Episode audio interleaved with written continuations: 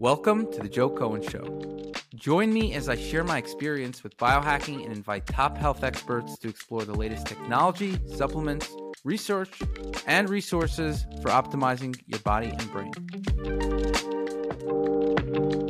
Hey everyone, I'm back with Oz Garcia. This guy's a, a third timer on the podcast. I just love talking to him. He's a wealth of knowledge and information. And this time, we're going to be talking about testing, what kind of testing he does in his practice, how does he interpret their results, and how does he build a plan based on that. So, welcome back, Oz. Thanks, Joe. Happy to be back as always. Awesome, awesome. So let's start with. Uh, I mean, you're going to be testing a lot of the conventional tests. Most, sure. of, a lot, you know, you're doing a lot of conventional tests give us a just like a brief overview of what you test for when you get a client that comes to you. I'm I'm very interested in what Peter Attia calls medicine 3.0, right? So by that, what he's telling us to do is to look beyond a standard CBC and an SMA, comprehensive blood count and a standard medical analysis, right? So that's what you're going to get if you go into your doctor. You're going to get a quick understanding of organ function, some heart panels. And for the most part, it's going to make you look like everything's fine and not all that interesting. And so we know how that usually turns out, right? Something usually shows up later on in life, and they weren't careful enough to do a deep dive in terms of your blood work. So my blood work analysis is all encompassing. I'm looking for organ function for sure. I'm looking for immune system function. I'm looking for hormones. I'm looking for any predictive factor, any kind of um, algorithm that I can pull out of your blood that's going to tell me, for instance, the health of your heart. Because we know that among the number one killers in America, you may live a long life, but you may live a long life with a lot of infirmities going forward. So I want to be as good at predicting the potential for any one of these things to show up or not. There's a very comprehensive blood test that you can do that's going to measure other parameters regarding your heart. So you can do a really deep dive. You can get inflammatory markers for the heart. You can get a sense of other anti nutrients that are building up that are accelerating the speed of plaque buildup, APO, A, for instance, lipoprotein A. So I'm looking at a, a very complete 3D picture through blood work, right? That's critical. Okay. And then when you unpack that, you've got a good idea about how you're going to proceed, let's say, with dietary factors, exercise factors, nutraceutical factors, epigenetic lifestyle factors. And that's one test. The second, of course, I got to hand it over to you, which is I need to do genetic testing. Everybody has to do SelfDecode. Um, then and, and age really doesn't matter. So if somebody's in their 20s or their 30s, or they're in their 70s and their 80s, you, you and I both know the gene sequence isn't going to change. But at any point, I can get a good idea about how to leverage certain things that I'm not going to get on the blood test. So I'm looking for potential for what's up ahead that could be problematic and where can I pivot on where you're really strong. So gene testing is critical. Right? We're also looking at these more esoteric tests that uh, you and I were discussing before we went on. And they're tests that actually are measuring the speed at which you're aging the speed at which your organs are aging, for instance. That's useful to actually get a sense of practices that you may be living inside of that are putting immense pressure on everything from adrenal system to your brain, to your heart, to your microbiome. These particular unique tests that are out there, of which there are many, that, that are going to measure your real age as opposed to your chronological age, your biological age, we, we could have a lot of fun with, but, but I, I think there are some that for some people, it's interesting data. You're, the whole point is to get as much as I can up front and then unpack everything and then see more or less where that information is going to take me in terms of coaching you how to begin to craft everything that I think is going to be relevant. I'm looking at the big picture. What what's going to be the big picture? Not just hey, let's reduce sugar and get you to sleep earlier. Let's look at what are we going to do now? Because five years from now, you're going to be standing in your own shoes, right? Yeah, I love that. The, the I think the more testing you do, the better. Unless it's just a completely illegitimate test, the more testing you're going to do, the better. Now, most people have some kind of budget where they don't want to test. There's going to be a limit in, in what they're going to test for. I was listening to a show earlier today where somebody who's an, an, an expert, a biohacker, was testing the results of doing NMN for a year, her and her family, and was testing periodically at about quarterly point every four months. They were doing blood tests. And what they were doing, it was an NMN test that they, that they would mm. send. They were based in England. And they kept getting, they, they were getting results that didn't seem consistent. The, how high their NAD levels were didn't seem to match with the amount of NMN that they were taking. And, and so they decided to use a local NAD testing lab in, in the EU, which seemed to give them more accurate results. And I thought that was already a problem. What's going on here? I think that some of these tests may be early to market. Maybe there's a lot of subjectivity built into what the person getting the results back are.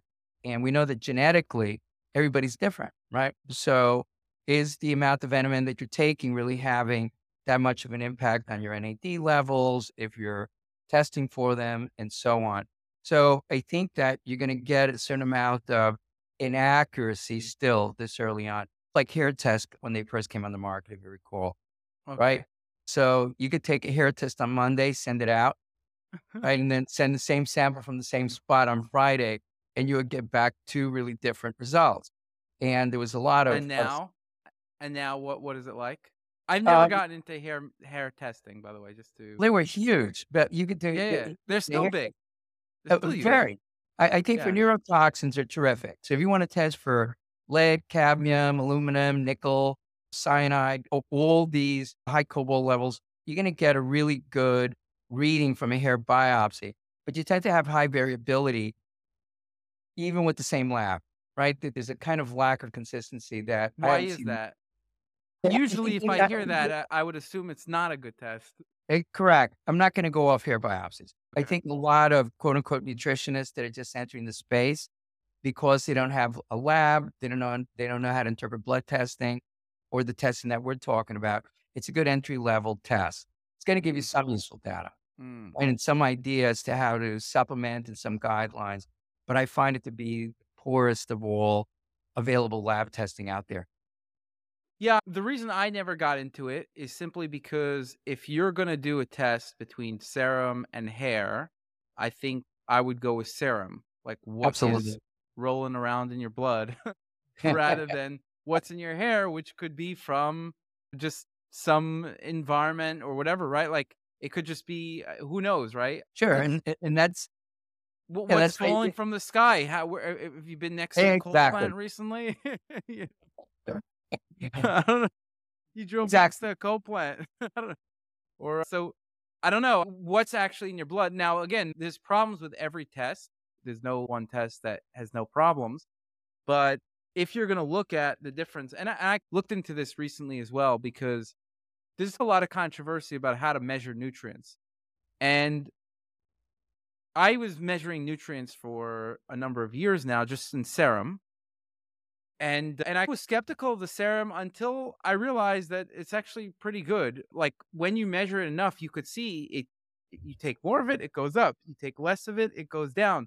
When you see you're deficient in something and you take it, it actually you actually feel much better from it, right? Like when you're sick, it goes down. Your body uses a lot more. And I've been doing that for a number of years. I'm like, you know what? All these serum tests they actually make a lot of sense.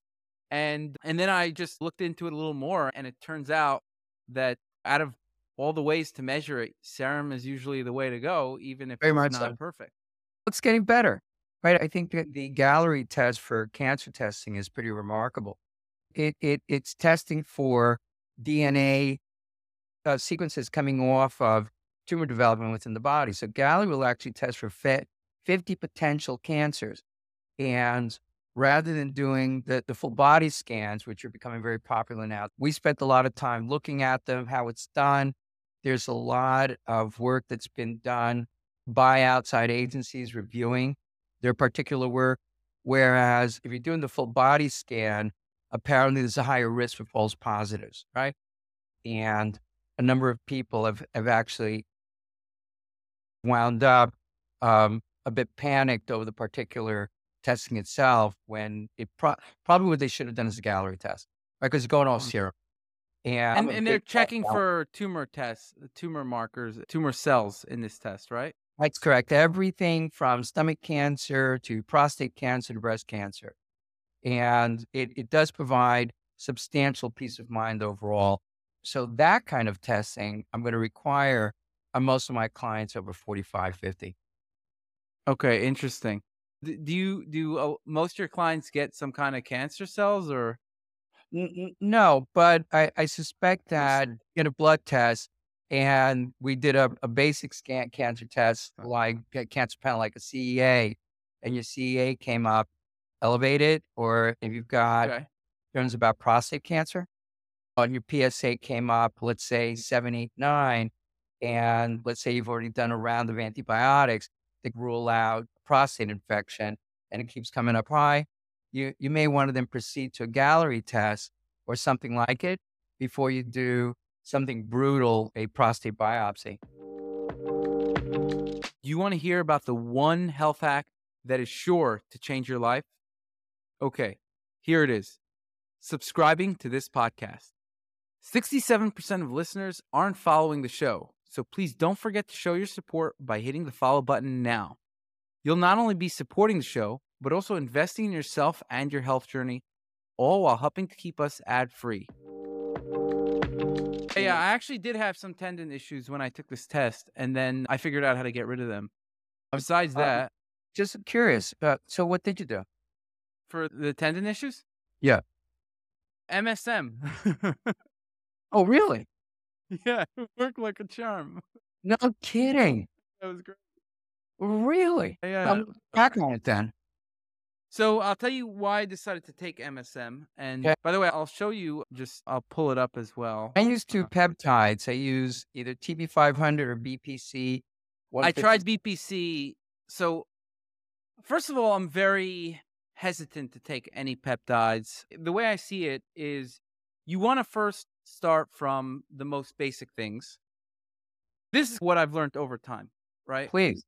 The, the, the best way to approach a health issue is first counteract a deficiency. And by the way, this is not how I've done it always in the past, but this is my new framework is make sure you are not deficient in any nutrient or amino acid Exactly. almost everybody, if not everybody, is deficient in an amino acid or nutrient. That's Sure. what I, I believe. Yep. Um, and then number two is, you know, go to something that's natural in the body that maybe you need more of, right? It's not necessarily deficiency. So something like that would maybe be glucosamine.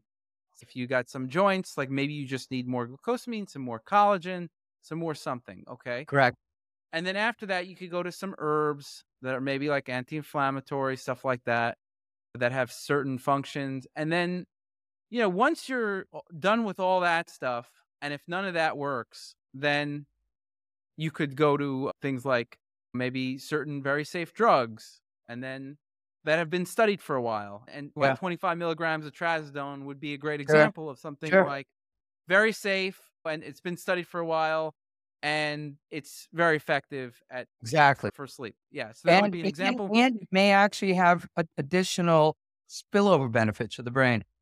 Sure, exactly. And then yeah, and, and actually, I also take meclizine, and I find and, and there was an animal study showing that it extended the lifespan of animals, and so it's and it's known to be safe. It's got a very good safety profile. So it's things like that. And then also, I find the PCSK9 inhibitor does works for me very well to bring down lipoprotein A. Yep. Uh, so things like that, again, known to be safe, no side effects really. And then, then I would say You can always go to you can always go to the WADA website and you're gonna find just about everything that works that's banned if you're an athlete, right? But Oh, exactly. it's, your I, I- I'll No, uh, well, they're also usually banning it. So if they're banning it, it number one, it, pro- it usually works. Correct. Number two, there's probably some side effect from it as well, though. Could be. Right? Yeah. Usually, maybe, maybe not always. For instance, trimethazine, which is a, a drug that's not available in the US, but it's available throughout the EU, has remarkable effects at reducing inflammatory damage to the heart. Fascinating is that it also increases oxygen to muscles and it Mm. may actually reverse aspects of sarcopenia, right? So, so as a consequence, it's banned. And, and so it's, it, it is used off label to actually improve athletic performance be- because Mm. it does it without. What is it called again? try, uh, I, uh, correct spelling is trimetazine, Trimetazine. right? Okay. And you know, as as you get older, once you get into my age group, you're you're looking at a much narrower window in terms of am I going to use it? Am I not? So I'm gonna I'm a lot more reliant on peptides at this point. No, I also think it depends on your age. If I was older, I would be also more reliant on peptides. I would do the same thing like you. But I, in general, I tried BPC and it didn't seem like it seemed to help a little bit, but not really do the. I, am like, didn't really do the, as much of a job as I wanted. And so I said, so I actually tried a couple things. One is I tried to increase my thyroid hormones. It Okay. helped a little bit. Oh, tell me about that. Yeah, yeah, it helped a little bit. It was good in certain ways, but I actually found that it didn't completely, like, it didn't get rid of it completely. It was maybe like fi- help 50%. Okay. And then I just thought that I didn't feel enough of a difference on the thyroid hormones that I felt like I wanted to continue. I wanted my my thyroid to do it naturally because there's other benefits for that. So I got off of them, but it was an Okay. experiment. It was interesting. Again, it's something more basic, and I was also able to get my thyroid hormones up to a decent level naturally. So Nice. uh, I got off of that, but yeah, so I got off of the BPC temporarily. It was like a backstop if in case I needed it, if all else failed. Okay. But I was basically saying, okay, I was starting to get some pain in my in, in tendons, and it only happened after I started like exercising a lot. All right. And I just felt so. If you just had one an injury somewhere and then you had some pain, it went away. Okay, that's fine. I started. It started like I, I had some pain on my foot, and then I had it on. It's called like golfer's elbow. Sure. I had it on my shoulder, and I'm just like, wait a second, this is something's not right here. So I, I started, and it wasn't bad. I wasn't like in pain all day or anything like that. Okay. It didn't. It wasn't enough to raise my HSCRP, but it was just wait a second, something. We need a recalibration here. Let's figure out how we could recover faster. So that was my goal: is how could I recover faster? Because the idea is that if I just didn't work out or I didn't exercise as much, I would recover and then Sure. it would be fine. But I wanted to be able to do whatever I wanted to do and recover faster. So that was the idea. And so I, I just thought, okay, this has to do with tendons. And so then it was just if it has to do with tendons, it's probably related to collagen because your tendons need uh, collagen, especially type 1 collagen, to heal. And I was just thinking, what is the rate limiting factors for collagen? Okay. And so I went one at a time. Boom. Okay. But like a lot of type one, type two, type three, type five. no, but it, no, it was more like amino acids. Oh, Uh, okay. So it was like taking a lot of glycine. Then I started taking proline, right? And it's like, okay, that's not really doing it either. And I was ta- also taking tons of collagen. So I was trying, I was taking 150 grams of collagen. I, I've been there. I've done the same thing. I still do. I was taking like loads of collagen. I'm like, okay, collagen is not doing the trick over here. It didn't help at all, actually, because I think it wasn't the rate collagen limiting be a little lower Yes and no.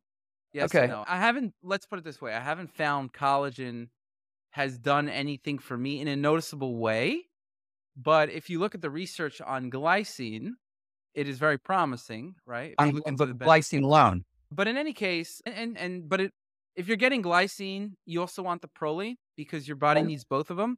And so Right. then you all of a sudden have glycine and proline. So now you'd have to buy two supplements, and then you're also getting other amino acids from the collagen, Sure. and then you're also getting some other nutrients. So overall, I would say collagen is, is a good supplement, right? And you also get some hyaluronic acid in collagen, and again, hyaluronic acid could be used for the tendons and things like that. joints Exactly.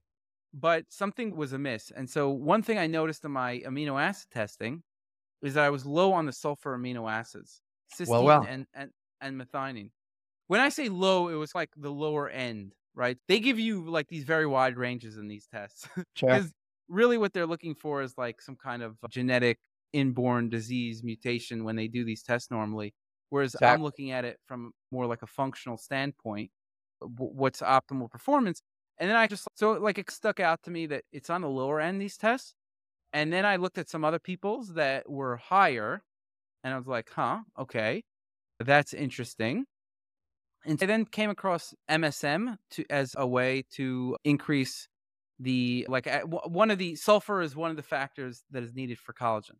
Correct. So th- there's a list of nutrients and, and things that are needed. Sulfur is one of them. And I said, I'm low on these sulfur amino acids. Let me uh, take MSM. And so I take it and just the tendons just healed in in a day. It was just the recovery. The Unbelievable. recovery was unbelievable. Now they tell you to take three grams of MSM a day, and I'm taking six. Nice. But it was just like, but not only that, it just seemed to have really improved my immunity, everything. It was unbelievable. Yeah, it was great. And, and I, I think visit it. Yeah, I'm yeah. I'm really pleased to hear that.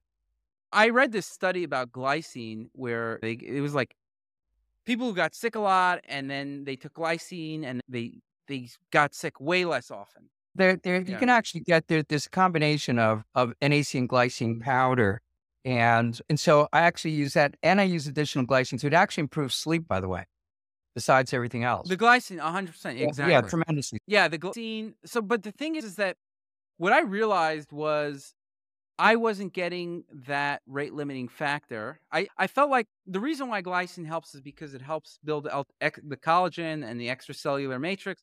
But I just felt like I was still low on this collagen despite having all these nutrients that I Okay. needed for collagen. And so I said, the only thing I haven't tried yet was MSM. and then all these benefits of that are supposed to come from like collagen or whatever Yeah. I'm getting from MSM instead. Well, I think You you forget, right? yeah. You just forget that because there's just so much that we're using already, and MSM has been around for what almost 40 years. It started actually, I don't know if you know this, as a veterinary product, right? I didn't know that. Oh, yeah. It was used originally for strengthening the ligaments in the bones of race dogs, like racing Okay. greyhounds.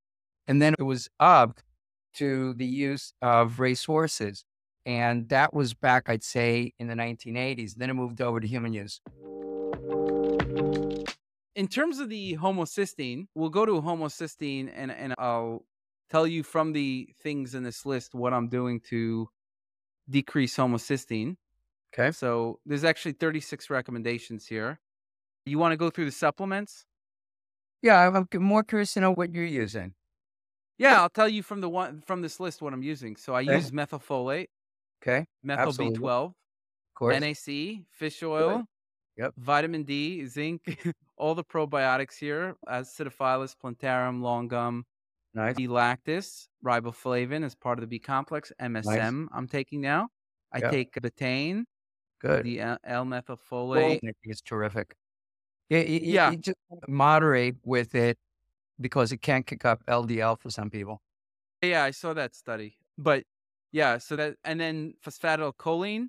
Nice. I pretty much take everything, mm. everything, uh, So do I, by the way. everything here to dec- except genistein and green coffee extract. But everything else I same- I'm take. pretty much in the same thing. and so that's why before MSM, I was thinking, I don't get it. I'm taking everything here. to- It's almost And it got that coming down. It's and and it, look, it was at a good level, but still ten point two, and it was eleven. Sometimes I was just like, wait, what's going on here? Well, Uh, you, you, you want to get it, you, you want to actually get it to about somewhere between six and eight. Yeah, it's hard to know exactly what the optimal range is. I when looking at the research, we came up to nine, and so that's what it is in the Yeah, so we were close. Now, the problem is, of course, that there's this, that there's a gene potentiality, particular gene mutations. This is going to make, if you don't, if you don't have these particular genes in there, your homocysteine levels are just going to go right up. Oh, 100%. Yeah. So you could see that this comes up when in the folate recommendation, the, the MTHFR. Yeah, to, Uh, tremendous. So that's obviously going to have an impact. But yeah, so I would say that here's an interesting thing. So this is something I noticed is that after I started exercising, my homocysteine was going up, which is interesting. Yeah. And so you see here, this is before exercising. In May 2018, I wasn't doing any exercise here. Okay. Right? Like very little, just like walking and stuff. Like I didn't get into why- exercise why would until think, why would you think that was happening? So it turns out that when you exercise, it put a lot it, it puts a lot of demand on methylation in the body. And same when you get sick, this like whenever you stress the body, it puts uh, demand on methylation. And because I have this genetic predisposition to lower methylation already, I think when I began to exercise a lot, it put just a, a higher strain on the methylation. Because again, I wasn't taking a lot of methyl supplements here in 2018 when my homocysteine was 6.8, right? It's just I wasn't exercising a lot. And you can see I wasn't exercising a lot based on my free testosterone. In May 2008, you could see my free testosterone was 7.4. I was like, it's because one of the reasons is because I wasn't exercising. Now, I then I started taking supplements in 2019, Okay. like to increase it because I saw it was low here. I don't think I was exercising much. I think I was exercising a little more at this point. Yeah, I was exercising more at this point, but still not a lot. Here I was pretty sedentary. And the free testosterone, and then this is when I started exercising and also taking more supplements. My my free testosterone just went through the roof. Right. At one point it got Unbelievable. to 84. I had to like I had to lay off stuff. and I wasn't on anything on that like I wasn't taking testosterone replacement, nothing nothing unnatural. But yeah, I thought that this was a little too high. Oh, free testosterone and my total testosterone also crashed out after my misadventure with COVID. And it, it was, pre- I lost interest in everything.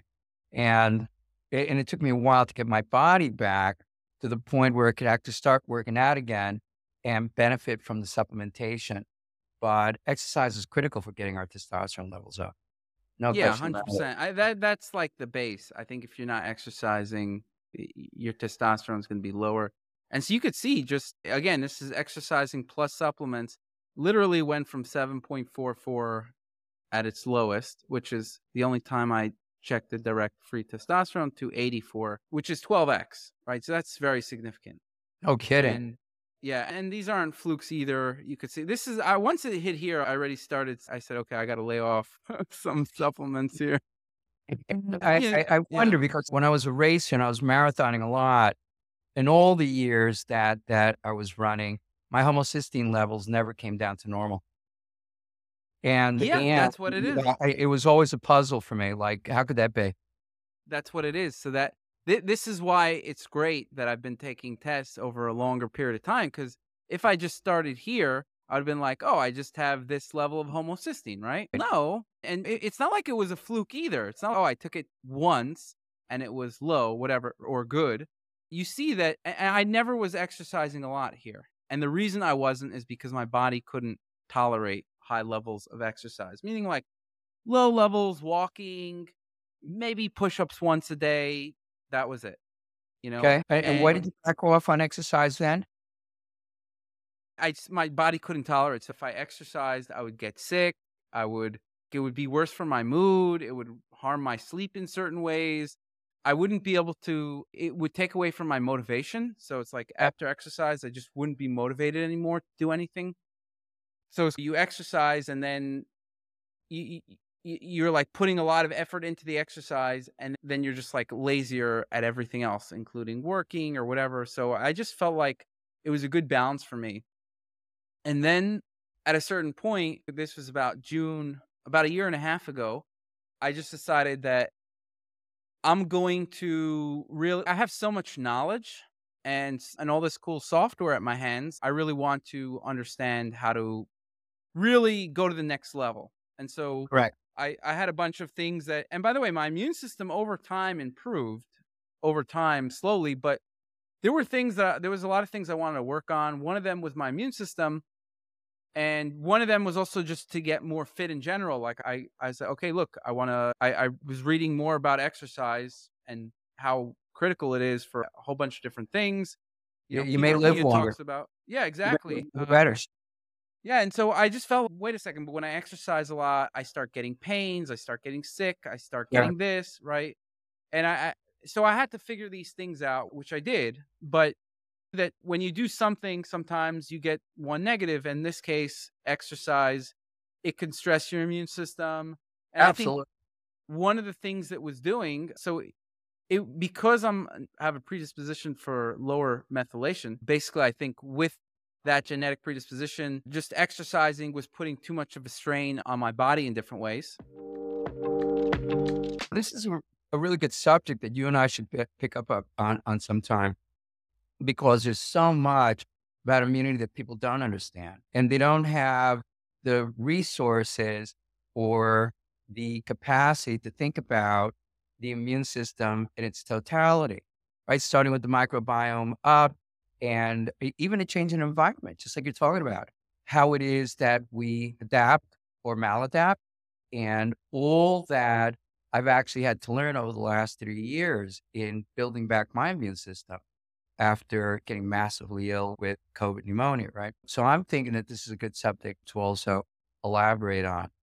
I'm curious, what's your favorite immediate hack for dealing with an oncoming cold? Let's say you're getting a sore throat, your your chest is beginning to fill up a little bit. I'm I'm curious.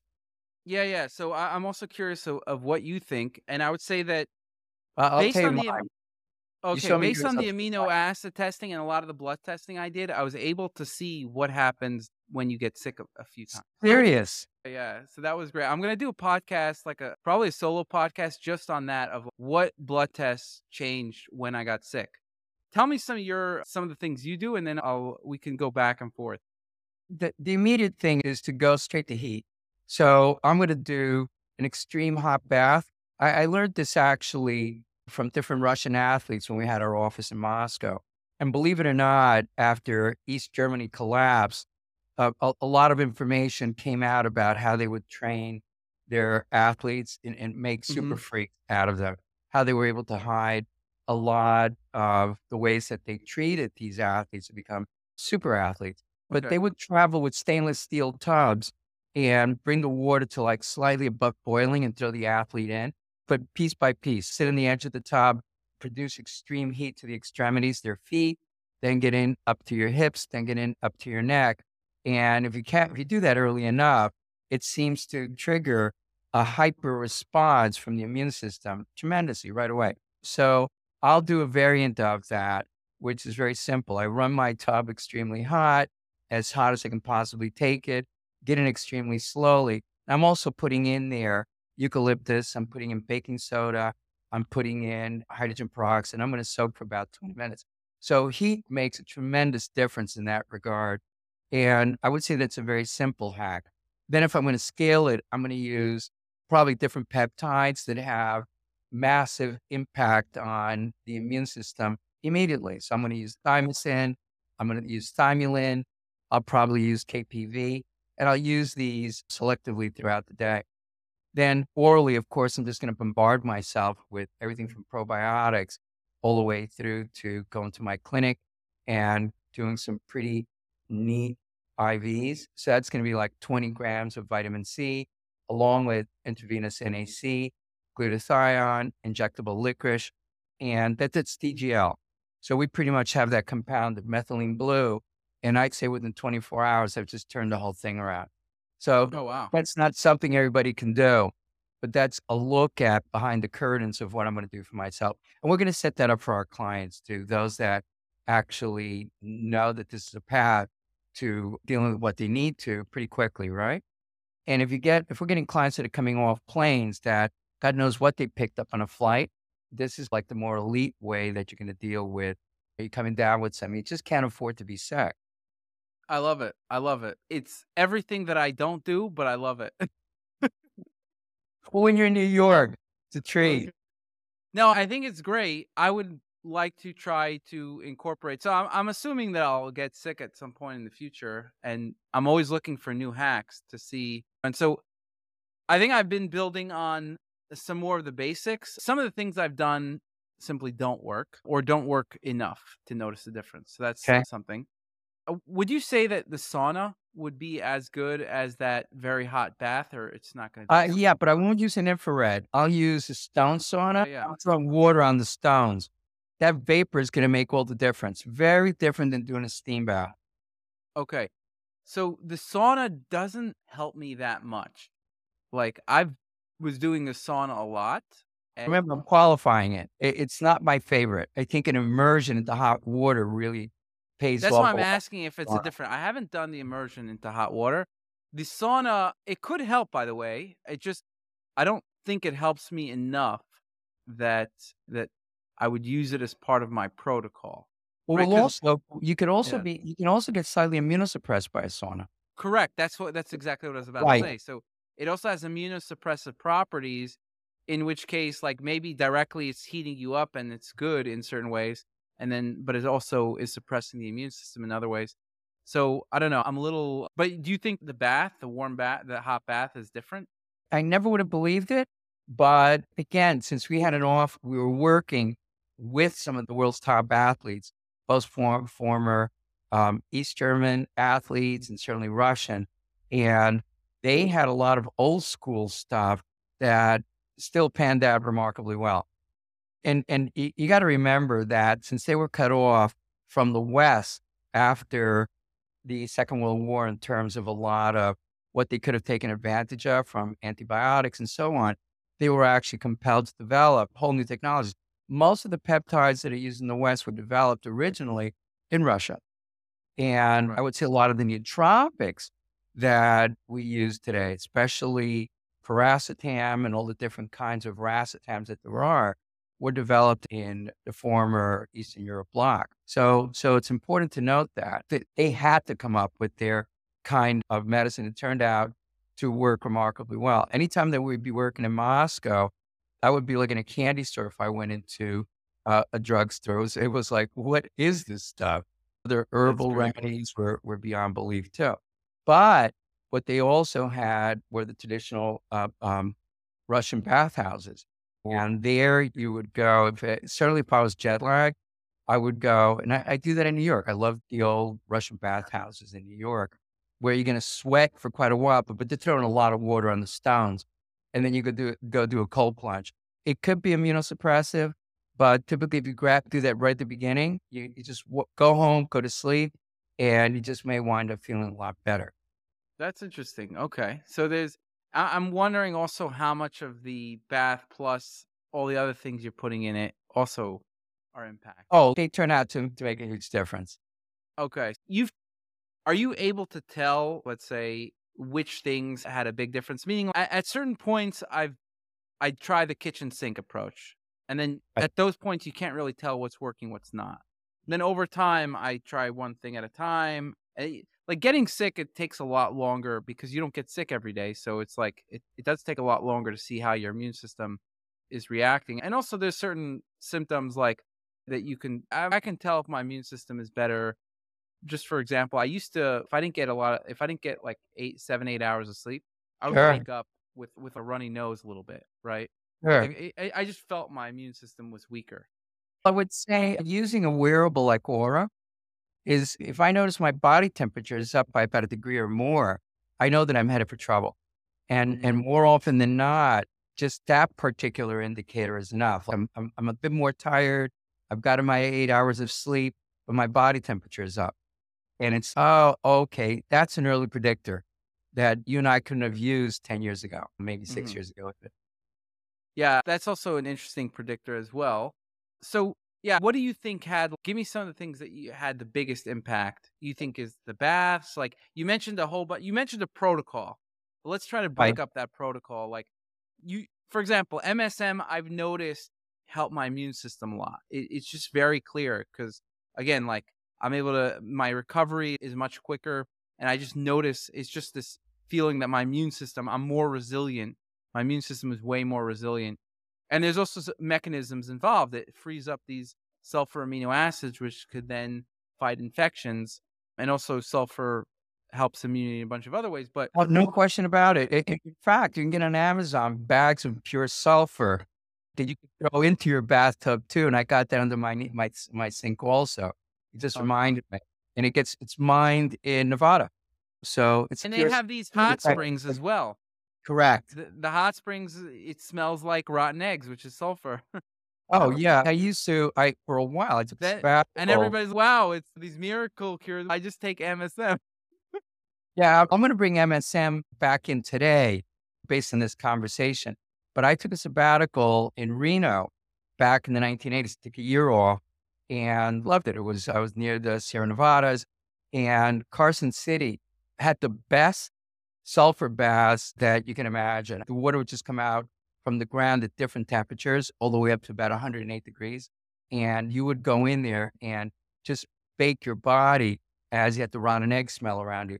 But that had great healing properties in terms of my immune system, my sports injuries, and so on. So I've brought the Carson City bath suit to my apartment. I, I wouldn't tell too many people about it. But since I have no patience, so if I'm getting sick, I'm not trying to figure out what's going to do it. I'm, I'm going to throw quote unquote the, the, kitchen sink at, at the whole at the problem. Yeah. And how, how am I going to dodge whether I'm getting a viral cold or I'm getting a bacterial cold infection? I, I, I just don't have the time to, to deal with it. So okay. I already know what the stack is going to be. What's the hierarchy of what I need to be doing, right? So you in your bath, you put hydrogen peroxide. Does that get absorbed from the? There, it, I, have not done a lot of study work on it. I actually learned this from a number of chiropractors and naturopaths over the years. So I'll put in 16 to 24 ounces of peroxide. I'll probably use about a pound to two pounds of Epsom salts. And then baking soda is going to be two pounds of Arm & Hammer. And in I go. They're going to tell you it's going to take two weeks to get over it. I'm like, no, it's going to take me a day, maybe 48 hours, but I'm going to get over it. So I'm going to drive the heat a lot. I probably also using infrared heating pads at my feet and on my chest and sleep to and sleep. I gotta try that next time. I'm gonna do the the bath, like really drive the heating more, because it's not something. Correct. The way that I would normally drive it is like a sauna, but then I found that it has some immunosuppressant. That's correct. So kind of, so I was like unclear about the sauna, but maybe the hot bath would be better. I might try. That. What else do you think is like a big factor? Believe it or not, zinc on contact, like zinc lozenges, zinc oh, picolinate lozenges are terrific. A lot of viruses are first going to start taking off in your throat, and you already know that. And I would say for studies that I'm sure you're well aware of, zinc on contact seems to have a rapid effect on turning around a viral infection that may be taken off in your throat. Particular gargles, same thing, a gargle with peroxide, sea salt, and that may be enough. Do you do betadine, povidone? Sure. You can do that, or you can also use Lugol's iodine, a couple of drops yeah. of that, and gargle with the peroxide and the sea salt. That seems to have a great effect almost immediately. And then throughout the day, what you want to be is sucking on a zinc lozenge. What about the uh, what is that thing called? Dr. Mercola actually told me this. I've never tried it. it it's I, I have these things like I have too many things to try, so I have to prioritize. And so what what he said was what was it? It was I have a device. It's what is it called? It you breathe in the hydrogen peroxide oh, essentially. Oh, nebulizer. Neb yeah, it's a nebulizer. Yeah. Yeah, you can use a little portable nebulizer. Same thing. You can get them on Amazon. They're terrific. And you can yeah. put peroxide in there. Yeah. And you can, Do you use and, that? Yes. Does and, it work? For, oh, it's for terrific because it, it immediately gets to the infection right away. But you want to put a lot of saline in it. So, so we've got a clinical nebulizer where I can put it on and I've got saline, NaC coming into my lungs. It's, it's pretty remarkable. Okay. And so you find that's, can you rank what you think is like the most important and the thing that you're not sure maybe has an impact? I would say that, uh, uh believe it or not, I think, I, I think it's mullein, something like that, as an herbal extract seems to also help the lungs tremendously. And I, I, was thinking about that more recently, again, because we're getting into COVID season again and more of these weird respiratory infections that are going around. Believe it or not, I would start with the basics. I think the extreme hot bath, critical. I think hot beverages, whether it's hot miso, hot traditional Japanese or Chinese soups with a lot of uh, hot spices in it, opens up the airwaves tremendously and produces bronchodilation. So you can breathe a lot better. Then from there, then but that's treating it once you already have it. But if you're anticipating, like like you already know, if I already know, I'm going to be hooked up to one hell of an IV. Okay. Right. So so you find that the IV is you notice an impact from the IV. Right. It, it can knock out an incoming infection within a matter of hours. Okay. And so there's a phenomena when that's occurring when you're getting 10 to 20 grams of vitamin C into your bloodstream in a matter of an hour, as opposed to taking a thousand milligrams every two to three hours. and causing the gastrointestinal upset that's going to come as a result of that. So high vitamin C IVs are, are pretty dramatic. Then I found that licorice, based on studies going back, I don't know, 30, maybe 40 years out of Japan, where they were using compounded licorice mixed with cysteine, interestingly enough, was being used to repair liver damage, specifically caused by hepatitis B.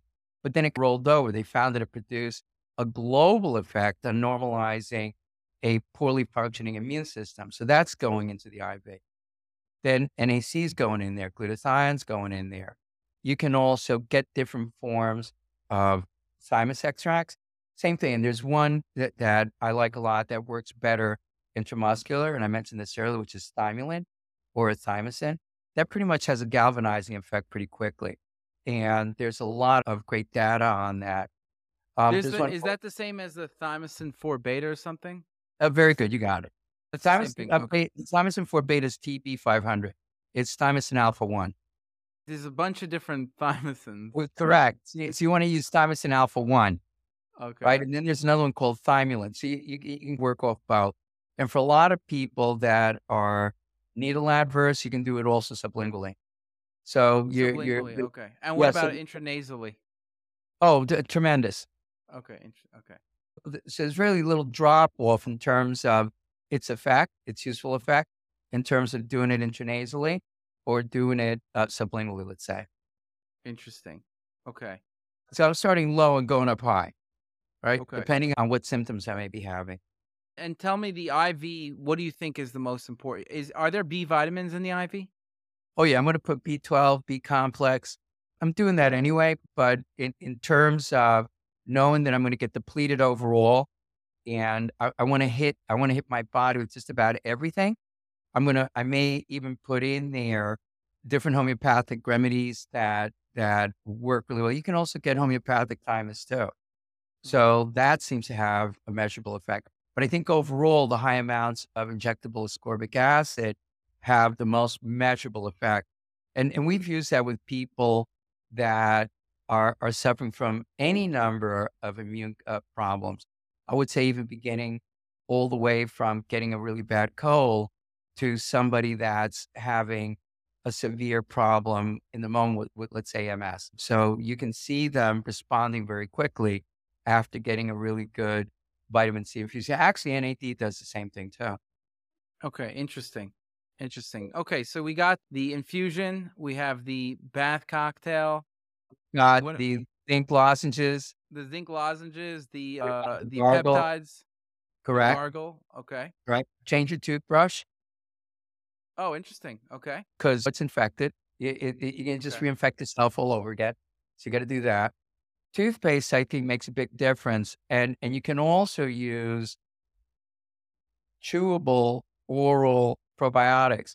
So there's a whole range that you can get that I think that when you're getting sick are really important. Interesting. And so, think, when was the last time, let's say, you got sick? Believe it or not, I was about to lead a men's, co lead a men's retreat in Costa Rica. And on the plane there, I started getting a scratchy throat. And this is going to be a vacation also. It's going to be 10 days in Santa Teresa, Costa Rica on the Pacific coast.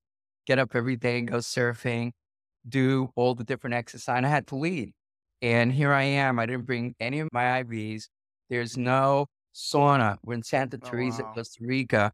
There's no real hot baths. I was staying in a place where I don't think even had hot water coming out. So that was very difficult. The, the one thing that I did have was my supplements, and among them I had zinc picolinate that you just take or you mm. just take it. And I was just opening that and putting that on the back of my throat. You know, and believe it or not, I'd go to the ocean and take up salt water. That oh, interesting. was a lifesaver. Interesting. Hey, dude, you make you make food what you got. That kind of thing. I like that. Okay. So I have a yeah, the way I see it is like this. There's I like your hacks and and I want to those are areas I want to explore more. So I've done like eight different sprays, trying them out. And I and while they probably do help a, a bit, what I figured was I need to first focus on my immune system. Yes. Make sure that my immune system is really in tip top shape. You do. After you that, then you go with oh. all these kinds of the hot. This is just my approach, right? The hot bath, the the nebulizer, the uh, the ocean, whatever. Like all this kind of stuff. These are good hacks, but they don't directly interact with the core issue, which is the immune system. That's correct. And what I noticed was that there was just some people that I like to call mutants that they would just like exercise all day and they never get sick. Right. Correct. And I was just like, okay, so it's very clear that their immune system is very good and they're not taking supplements, a lot of these people. Right. I was just thinking that I think the most important thing is that I need to improve my immune system. And then I will, I could still try certain hacks here and there, but I think improving the immune system is most important. And something like zinc, by the way, is going to improve the immune system directly. So that I wouldn't Right. call a hack. Whereas things that are like antimicrobial are a little more hacking, right? You That's what? KPV is, which is a particular peptide that is antimicrobial. Correct. And then I would say methylene blue is a hack. It's not really improving your immune system in any Correct. significant way. Well, Uh, we're talking and- about salvage operation. You're now This is yeah, this is salvage, but I think that these this is already okay. You failed in something more basic, or or you could have improved in something more basic because these mutants didn't need to do all this stuff and they still didn't get sick, right? That that's my thinking is that let's really start with a more basic point of view. And and by the way, I've done the kitchen sink as well. So I've tried that approach and with mixed results. I think it overall the kitchen sink approach helped me, but still it didn't it wasn't perfect. It, it, it- there, there's a lot of room to improve. So I wanted to understand really what are the the core aspects, and I think I've already gotten to those things. I think I've actually discovered the, the core stuff. I'm sure there's uh, maybe some more core stuff, but um, and and something like thyroid hormones would be an example of something more core, right? Okay, let's try to see if I increase my thyroid hormones, and that actually seems to help a bit. Um, but I'm also now I'm trying to not use it because I want to see if I could fight things off without it. So I'm doing A B testing and and if I get sick then it's a learning experience and next time I'll try something else. Right? So like, I have all these tools in in the back and I want to save a lot of them like the nebulizer, the the the peptides. I feel like these are okay. Right. Plan A doesn't work. Time to go to plan C.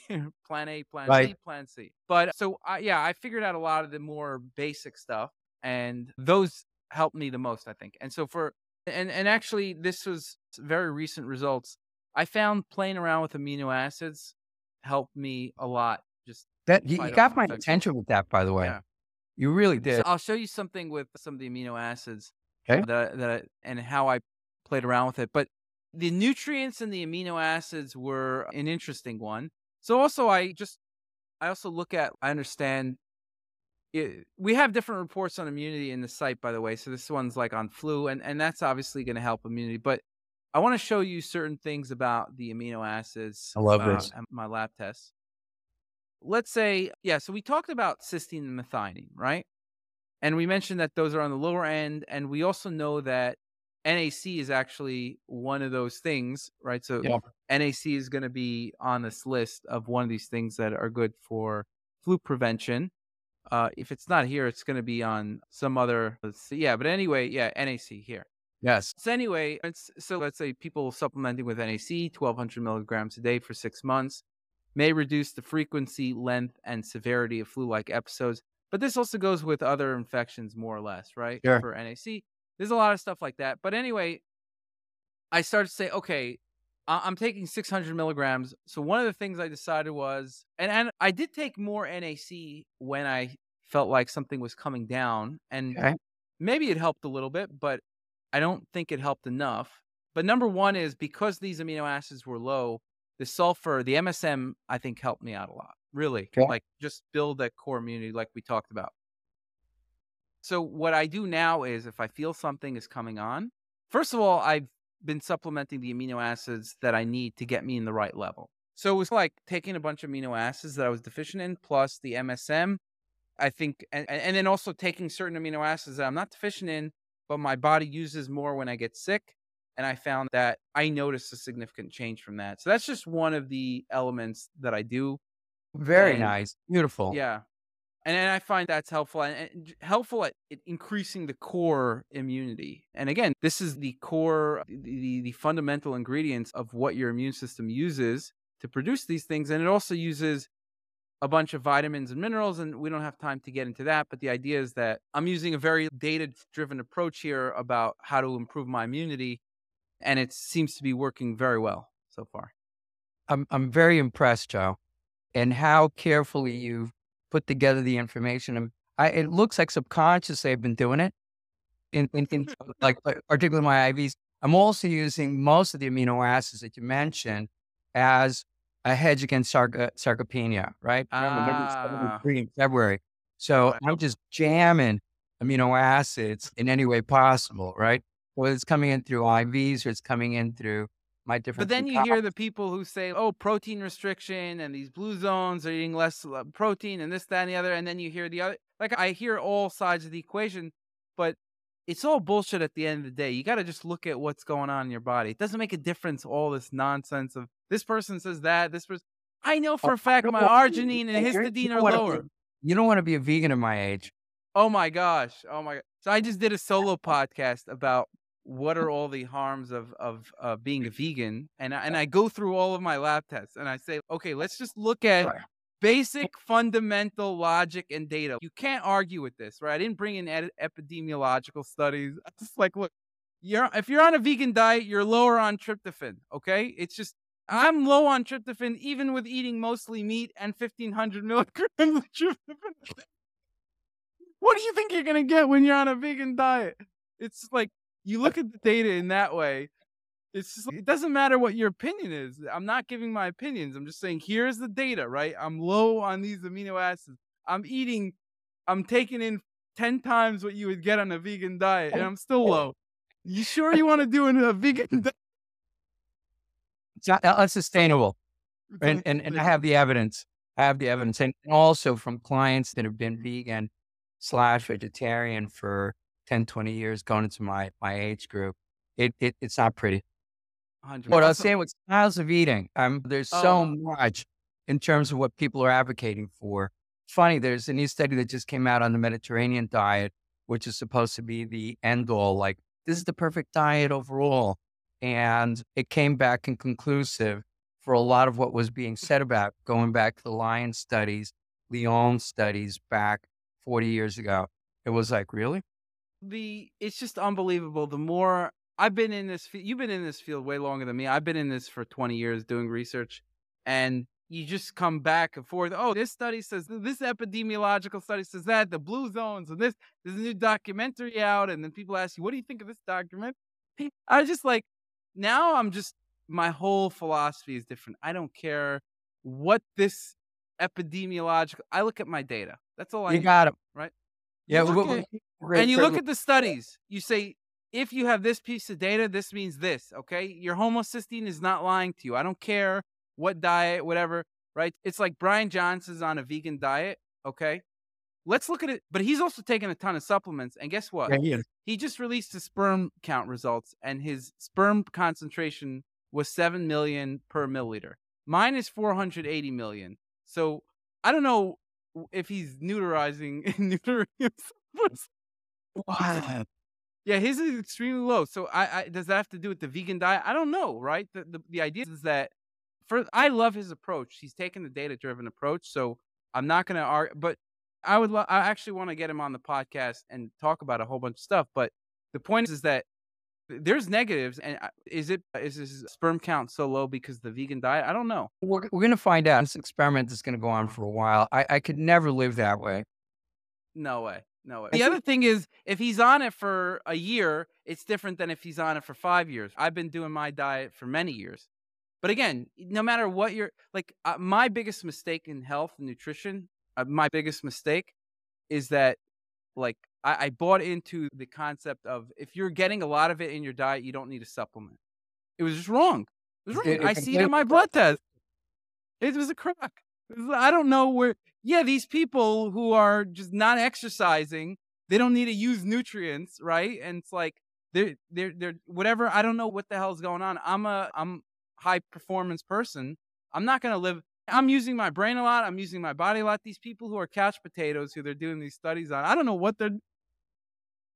They're probably fine just oh. eating whatever. They're not exercising. They're not using their brain. They're just drinking some beers, whatever. I don't know what they're, who they're studying or what's happening. They're not looking at optimal performance. I'll tell you that much. No. So, lower peak human. so that Uh, was a crock. That was a crock. But anyway, that was my biggest mistake. All right, Let's you got to go. Right after the holidays. Awesome. We got we got a lot more to discuss. Always love uh, talking. Brilliant. Yeah, I'm- I, Yeah, I really yeah. smart as hell. I appreciate you're very smart and knowledgeable. It's, I love talking to people who really know their stuff, and it's hard to come by those people. So try to grab on as much as I can. Thanks, Joe. Me too. I appreciate it. right, big All right. hug, man. Have a wonderful holiday. You too. Enjoy. New Year. Be Bye. well. I'll see you later. 67% of listeners aren't following the show, so please don't forget to show your support by hitting the follow button now. You'll not only be supporting the show, but also investing in yourself and your health journey, all while helping to keep us ad free.